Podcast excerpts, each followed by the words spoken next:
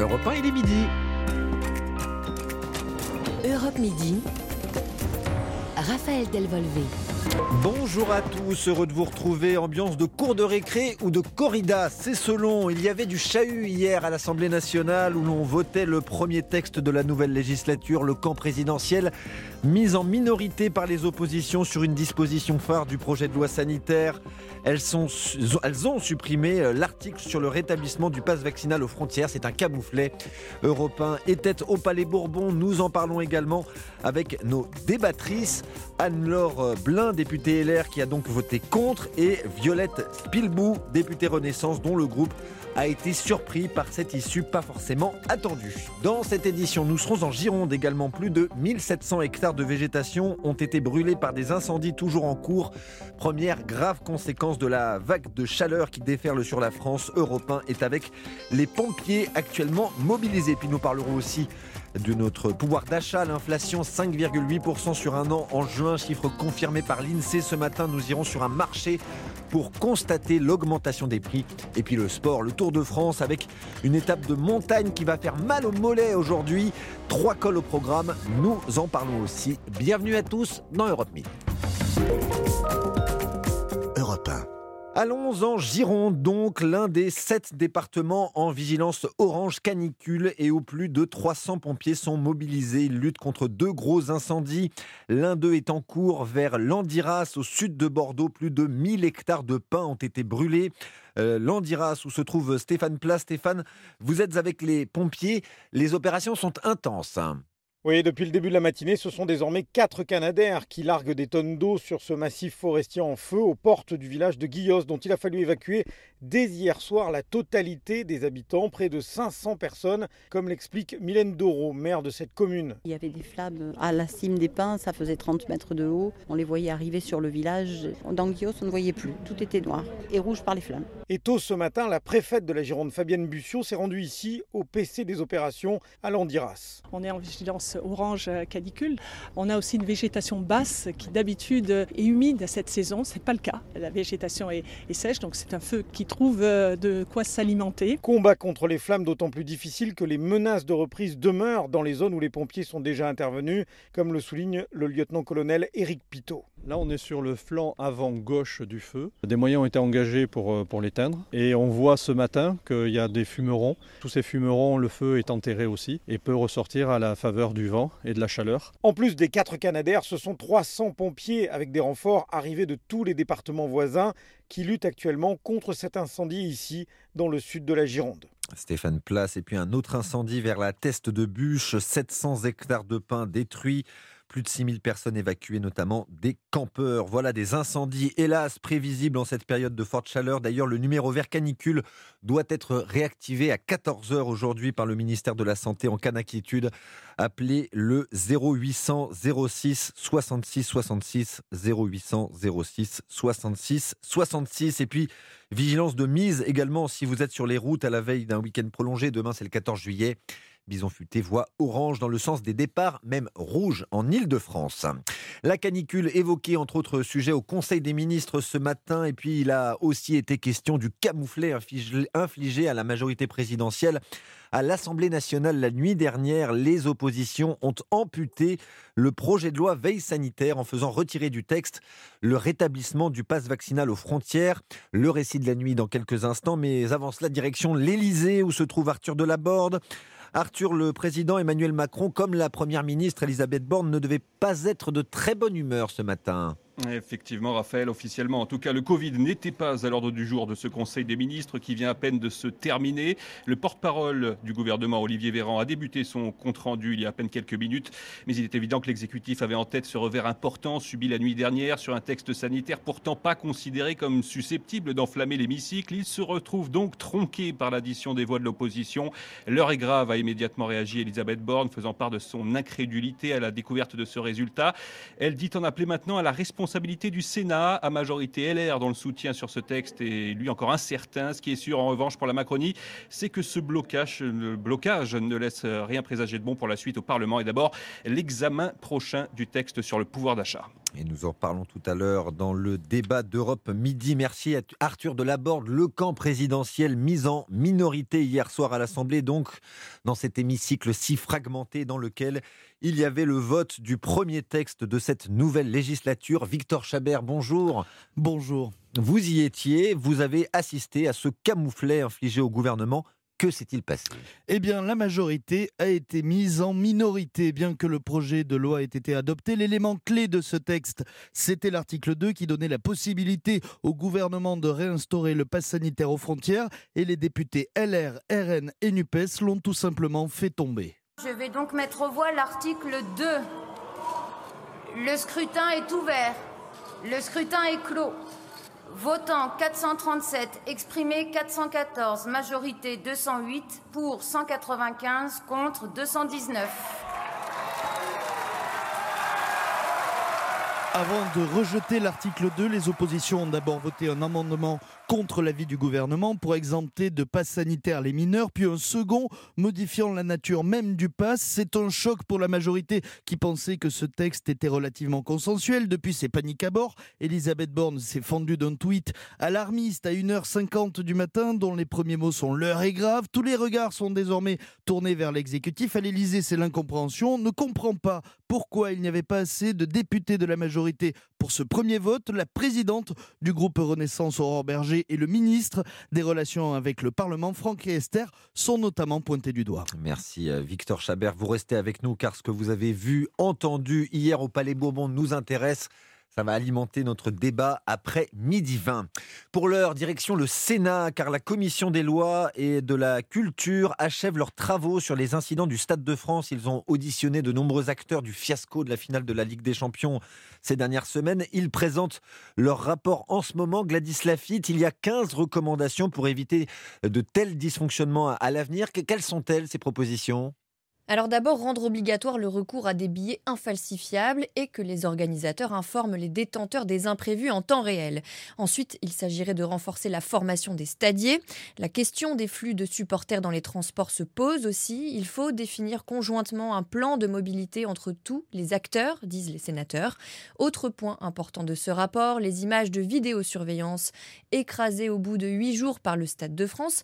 Les rapporteurs recommandent que cela ne soit plus possible avant le délai légal de trente jours sur ordre du préfet. Une expérimentation est aussi proposée, que les images soient traitées par l'intelligence artificielle. Cela pourrait aider au comptage et à la détection des mouvements de foule. Les sénateurs proposent qu'une base législative soit testée pour ces événements. Merci Gladys Lafitte. Salah Abdeslam a été désormais incarcéré en Belgique. Il a été extrait de sa prison de Fleury-Mérogis en France ce matin. Il est en Belgique pour y être jugé dans un nouveau procès, celui des attentats de Bruxelles de deux mille seize. Procès qui commence au mois de septembre et qui pourrait durer jusqu'à huit mois. L'actualité de l'étranger, c'est aussi le début de la tournée au Moyen-Orient de Joe Biden. Le président américain arrive en Israël aujourd'hui.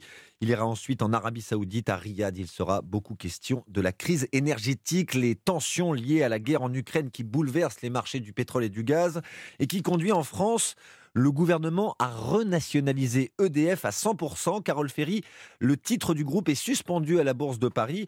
Alors Carole, pourquoi cette suspension du titre E D F jusqu'à nouvel ordre ? Eh bien parce qu'on rentre dans une période de turbulence et cela risquerait de totalement perturber la valeur du titre et donc de l'entreprise. L'État devrait préciser dans les jours qui viennent la mise en œuvre de cette renationalisation du groupe. Cette suspension va donc éviter que des rumeurs, par exemple, fassent artificiellement monter ou descendre le titre. C'est vraiment une procédure traditionnelle dans ce genre de situation. C'est une demande d'E D F à l'A M F, l'autorité des marchés financiers. La cotation reprendra mardi prochain, le dix-neuf, une fois que toutes les modalités seront sur la table. Et pendant ce temps, le gouvernement va pouvoir travailler sereinement sur son projet qui, je vous le rappelle, doit permettre à l'État d'avancer plus vite sur la transformation du groupe, la remise en service des centrales à l'arrêt pour maintenance et surtout le lancement d'un programme de construction de nouvelles centrales nucléaires. Merci Carole Ferry du service économie d'Europe un. Dans le même temps, l'inflation continue de grimper. L'INSEE confirme le chiffre de cinq virgule huit pour cent sur un an au mois de juin. Le SMIC va augmenter automatiquement de deux virgule un pour cent au mois d'août prochain. Allons voir comment ça se passe pour nos achats du quotidien à l'instant T. Alexandra Gégy, vous êtes sur le marché de Quiberon, dans le Morbihan, où l'inflation se fait ressentir sur les étals, hein ? Oui, alors ici, la star du marché, c'est le poisson. On affiche quarante euros le bardeligne pêché sur la côte bretonne. Et la langoustine a pris trois euros en une semaine. Alors ce n'est pas un problème pour Cédric Renet, contrairement à Christine qui vient de Normandie. Je sais pas, je suis en vacances, j'ai pas, je parie, je regarde pas. Je pense que si on pêchait pas notre poisson, j'achèterais pas de poisson. Enfin, je, je vois les prix, c'est horriblement cher le poisson ici, alors qu'on est au bord de la mer. Je m'aperçois que finalement, les gens boudent le poisson parce qu'il est trop cher. Le poisson est boudé, les fruits et légumes aussi, les prix s'envolent depuis une semaine. Mais Marie, parisienne, profite quand même du marché quand elle est en vacances. Je profite d'être ici pour euh, beaucoup, manger beaucoup mieux. Je vais souvent au marché, je vais au moins trois fois par semaine au marché chercher des fruits frais, du poisson frais, et cetera. Léa est vendeuse de fruits et légumes. Elle a vu le comportement de ses clients changer. Les gens font plus attention, ouais. Ils regardent un petit peu plus à leur panier. Euh, ouais, ça c'est sûr. Puis il n'y a pas que les fruits et légumes qui ont augmenté, donc évidemment... C'est compliqué. Des augmentations dues à l'inflation, mais aussi à l'arrivée des touristes. Ici, sur le marché de Quiberon, le melon devrait coûter deux euros de plus la semaine prochaine. Merci Alexandra Gégy, en direct du marché de Quiberon. Dans ce contexte inflationniste, le taux d'intérêt du livret A pourrait lui aussi grimper jusqu'à deux pour cent, nous dit le gouverneur de la Banque de France, qui exclut cependant ce matin tout geste d'exception. La météo, Marlène Duret, épisode de canicule dans le sud, on l'a entendu, et ça va durer plusieurs jours. Hein. Et oui Raphaël, les nuits s'annoncent très douces avec souvent plus de vingt degrés, des maximales de l'ordre de trente-huit trente-neuf. L'alerte orange à la canicule est toujours en cours dans les sept départements du sud, et on les rappelle, la Gironde, le Lot-et-Garonne, le Tarn-et-Garonne, le Tarn, la Haute-Garonne, l'Ardèche et la Drôme. Cet après-midi, Météo France prévoit généralement trente-deux à trente-six hein, sur l'ensemble du pays, un petit peu moins sur le littoral de la Manche avec vingt-trois à vingt-sept. Et dans le ciel, eh bien, on a ce voile de nuages assez épais hein, dans le nord qui va se dégager calé depuis le centre Val-de-Loire vers la Bourgogne et le Grand Est cet après-midi. Et puis d'autres cirrus vont arriver et circuler de la Bretagne au Cotentin et au Nord-Pas-de-Calais. Merci Marlène Duret, bonne journée à vous. On passe au sport avec évidemment le Tour de France. Le Tour de France. L'émotion vélo est sur Europe un. On en est à la onzième étape aujourd'hui. Elle est présentée comme l'une des plus difficiles. cent cinquante kilomètres entre Albertville et le col du Granon. Ce fameux col du Granon grimpé pour la première fois en mille neuf cent quatre-vingt-six par le peloton et où un maillot jaune s'était d'ailleurs cassé les dents et les mollets à l'époque. Bernard Hinault avait abandonné sa prestigieuse tunique sur le col du Granon. Martin Lange a ravivé avec lui ce souvenir assez douloureux. C'est la deuxième fois qu'on va le faire. C'est un, un col euh, qui est régulier, qui fait bien mal, euh, surtout quand on arrive là-haut. Tout le monde veut, veut la gagner. Non, non, c'est un, un beau petit col à faire. Et ça évoque quel souvenir pour vous ? Que j'ai perdu mon maillot jaune et puis que Greg LeMond avait pris le maillot jaune. C'est tout. Ça ne m'a pas fait une déprime, hein, loin de là. Bernard Hinault au micro de Martin Lange, Europe un sur les routes du Tour. Les coureurs qui grimperont aussi aujourd'hui les cols du Galibier et du Télégraphe. L'analyse de Richard Virenque tout à l'heure vers midi cinquante. Les secrets de Mo Farah révélés sur la B B C, l'athlète britannique spécialiste des courses de fond et de demi-fond, quadruple champion olympique, révèle être arrivé en Grande-Bretagne sous une fausse identité, Cyril Delamorinerie. La plupart des gens me connaissent en tant que Mo Farah, mais ce n'est pas mon nom ou ce n'est pas la réalité. L'athlète star de trente-neuf ans s'appelle en fait Youssef Abdi Kahin. Au micro de la B B C, la légende de la piste révèle être née au Somaliland, une région séparatiste de la Somalie. Malgré ce que j'ai pu dire dans le passé, mes parents n'ont jamais vécu au Royaume-Uni. Lorsque j'avais quatre ans, mon père a été tué dans une guerre civile et j'ai été ramené illégalement au Royaume-Uni sous le nom d'un autre enfant qui s'appelait Mohamed Farah. À son arrivée en Grande-Bretagne à l'âge de neuf ans, le jeune Youssef est recueilli par une famille sans cœur. Il doit faire le ménage et s'occuper d'autres enfants, sans quoi il n'a pas à manger. Il se confie à son professeur d'éducation physique qui va le prendre sous son aile. À l'âge de dix-sept ans, Mo Farah devient un sujet de Sa Majesté, puis une légende dans le pays après son doublé au J O de Londres. Le gouvernement britannique a indiqué que l'athlète ne serait pas poursuivi. Le quadruple champion olympique est retourné pour la première fois en Somalie il y a une vingtaine d'années, où il a créé une fondation pour construire des puits et fournir une aide médicale et alimentaire en Afrique. Les révélations bouleversantes de Mo Farah à la B B C. Merci Cyril de la Morinerie. Vous êtes bien sur Europe un. Le choix de Mola. Allez, cap sur Bordeaux tout l'été, nous allons avec vous, Stéphane, Stéphane Plas, écouter les recommandations des libraires de Mola, première librairie indépendante de France et partenaire d'Europe un pour ce cinquième été consécutif. Bonjour Stéphane. Bonjour Raphaël, bonjour à tous. Et vous nous parlez aujourd'hui d'un roman de Nathalie Azoulay, un roman sur une valeur fondamentale de notre existence, l'amitié. Oui, un ami est à la fois nous-mêmes et l'autre, l'autre en qui nous cherchons le meilleur de nous-mêmes, mais aussi ce qui est meilleur que nous. Une phrase magnifique que l'on doit à l'immense Joseph Kessel, qui avait fait de l'amitié une valeur cardinale de son existence. Amis, Adèle et Rachel le sont depuis le collège. Il y a bien eu des parenthèses, des silences, des éloignements, mais le lien a perduré. Les deux femmes ont quarante-six ans. Lorsqu'intervient le drame. Et c'est Rachel que la police appelle. Rachel prévenue la première, Rachel qui nous raconte en trois cents pages ce lien profond, parfois compliqué, entre elle, la littéraire, éprise de mots, et Adèle, élevée dans le culte de la logique, de la raison, des chiffres et des calculs. À elle deux, elle formait la fille parfaite. C'est le titre de ce roman qu'a dévoré Sylvie Latour, libraire chez Mola. Ces deux filles, en fait, elles viennent d'un milieu totalement différent. Il y en a une qui vient d'une famille plutôt d'intellectuels. C'est une passionnée de littérature. Elle a treize ans, mais elle a déjà intégré tout ça, toute cette généalogie.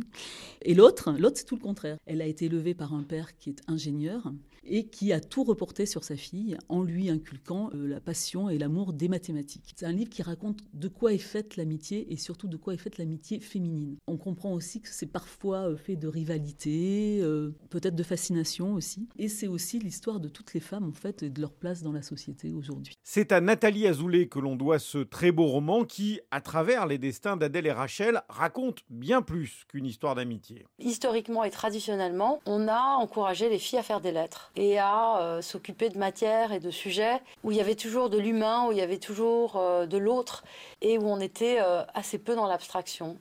Et longtemps, les sciences ont été minoritaires. Et puis elles se sont féminisées elles aussi, comme la médecine, la biologie. Mais à chaque fois, dans ces sciences-là, il y a de l'humain, il y a du soin, il y a, il y a de l'autre. En revanche, il y a tout un domaine scientifique où il n'y a pas beaucoup d'autres, c'est-à-dire les mathématiques fondamentales et aussi la physique. Et on voit aujourd'hui encore que s'il y a des femmes, elles sont très minoritaires. Et c'est à ça en fait que j'ai voulu euh, m'intéresser aussi dans ce roman. Quand je dis lettres, c'est de la littérature, mais c'est aussi du droit, des sciences humaines, des langues, des sciences politiques, voilà, c'est toutes sortes de matières où il n'y a pas de sciences dures. Pourquoi aujourd'hui, alors qu'on les encourage, elles n'y vont pas beaucoup? Et comment ces domaines étaient aussi des domaines de pouvoir? La fille parfaite interroge effectivement sur les trajectoires, les places que la société assigne finalement aux femmes, aussi brillantes soient-elles. Le choix de Mola, c'est à retrouver tout l'été dans Europe Midi. Merci Stéphane Plas. Europe un. On marque une petite pause et puis nous débattons, nous revenons sur cette séance électrique hier à l'Assemblée nationale. Nous sommes avec la députée L R du Maine-et-Loire, Anne-Laure Blin, bonjour. Bonjour. Et nous sommes avec Violette Spillebout, députée Renaissance du Nord. Bonjour à vous. Bonjour. Et on se retrouve dans quelques instants sur Europe un. Restez avec nous.